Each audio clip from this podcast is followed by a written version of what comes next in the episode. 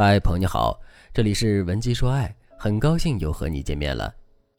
很多女孩子都会问我，什么样的女人才算是高情商的女人呢？如果在恋爱当中，高情商的女生会更受男生的欢迎，那么我们该怎么才能变成高情商的女人呢？我知道很多女孩听到这两个问题，下意识的答案是高情商等于会说话。这句话正确，但是非常不全面。高情商三个字并不是等同于说话技巧段位。如果你拥有高情商的说话技巧，只能说明你是一个善于观察、善于学习的人。事实上，这些说话技巧只是高情商的表现之一，并不是高情商的本质。比如，有些销售口若悬河，说话的技巧是一套接着一套，但是有时候你会不自觉地疏远对方，因为你不够信任他，对方的圆滑会让你感觉不舒适。像这样的人，谈话技巧一流，但是情商未必很高。同样。有些女生在恋爱时也特别会说话，但是时间一长，男生会觉得你套路太深，从而疏远你。这说明你话术学了不少，但是你欠缺一些高级的情商逻辑，所以你反而有些弄巧成拙。其实，所谓的高情商，从本质上来说是指以下三点：第一，你自己的情绪要稳定。如果你是一个嬉笑怒骂、喜形于色的人，你给人的印象可能是率真的，也可能是可爱的。但是情绪不稳定的你是无法给予伴侣情绪支持的。要知道，高情商的底色就是你能够在合适的场景之中给予对方不同的情绪支持。比如，男生和你一起出去玩，你们前面的人插队，导致你们和插队的人发生了不愉快。于是你越想越气，男生不断吐槽，你也跟着破口大骂。当时你们可能觉得宣泄了情绪，但是你们今天的约会也就被毁了。高情商的女孩会积极挽回这样的局面。然后及时的给伴侣提供情绪支持，而不是一味的迎合对方的发泄。比如你遇到这样的情况，就可以说：虽然今天遇到了一些插曲，但是还好，今天我是出来和你约会，不然的话我都要被气死了。只要一想到今天是和你在一起，我就不生气了。当你这么一说，男生就会把他的注意力从这个糟糕的队伍转移到你们之间的氛围上，这样他就不会那么生气了，而你们也在无形当中拉近了距离。你的这个话术就叫做情绪支持型话术。当然，如果你自己的情绪特别不稳定，你是做不到长期对伴侣进行情绪支持的。高情商的第二点，洞察力敏锐，但情绪上要足够钝感。很多很敏感的女孩子之所以情商不高，是因为她们的洞察力非常敏锐，导致她们对很多事情都会反应过度。比如，你感觉到男友情绪不太好，你就会下意识的觉得对方是在针对你，从而开始胡思乱想。很多女生和男生谈恋爱的时候都会这样，男生可能只是因为球赛输了，所以他心情不好，不想和你说话。结果你在脑海里已经脑补出了一场伦理大战，或者是当你和男生吵架之后，对方生完气就去打游戏了，他觉得你气消了，问题就解决了，但是你却一直对这件事情耿耿于怀，甚至能失眠一整夜。这就是典型的情绪敏感。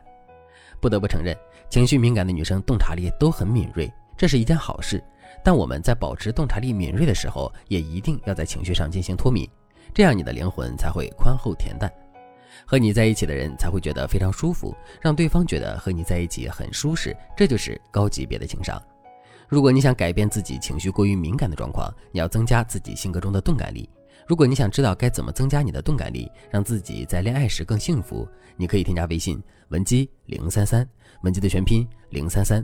把你的困惑或者诉求告诉我，我会帮助你实现爱的心愿。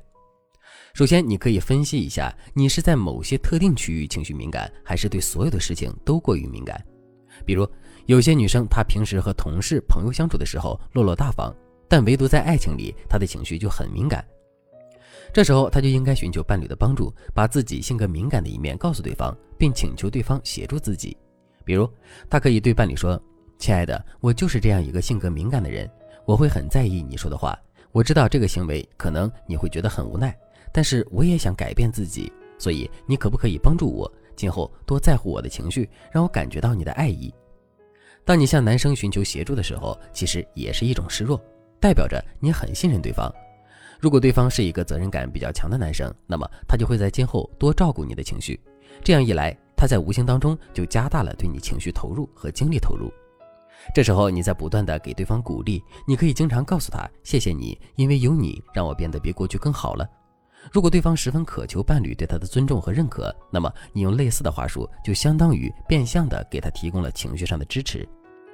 当然，如果你对任何事情都非常敏感，那么你也可以直接把你的问题告诉我，让我来帮助你解决。第三，高情商最重要的一点就是与对方共情，思考对方的立场，并且你要大致推断出在对方的立场之下，他最想听到什么话。这一条是高情商的核心。不管你在任何平台、任何频道看到有关高情商的话术，都是围绕着这一条核心进行的。当你理解了这个核心的内容，即使你说话的技巧没有那么高超，你说出的话也能让对方舒服。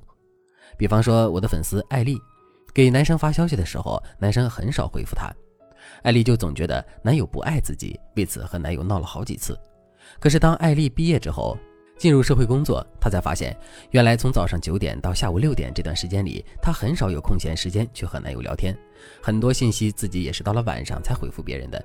这时候，艾丽就突然理解了男生的立场，原来对方上班的时候真的很忙。很多女生可能会想，可是如果我过于理解男生的立场，我知道他很忙就不打扰他，那这样他不就忘了我了吗？你有这个担心是正常的。实际上，我们要做的是在理解对方的基础上，懂得找存在感。最好我们能够在找到存在感的时候，给对方提供基础的情绪支持，这样我们才能显得通情达理，对方才会更爱我们。比如，男生下午很忙，你可以给他发消息说：“我觉得你现在很忙，没有时间理我，那等你空闲的时候再和我说话吧。”我的这条消息就是要告诉你，我很想你。再比如，你可以和男生约法三章，告诉他该如何利用空闲的时间补偿你。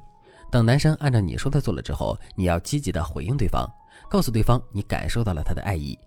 当你这样做的时候，男生才会在你的引导下对你越来越好。事实上，高情商是一个润物细无声的技巧。当你掌握了以上三个要点，再简单的进修一下话术，你就已经非常有魅力了。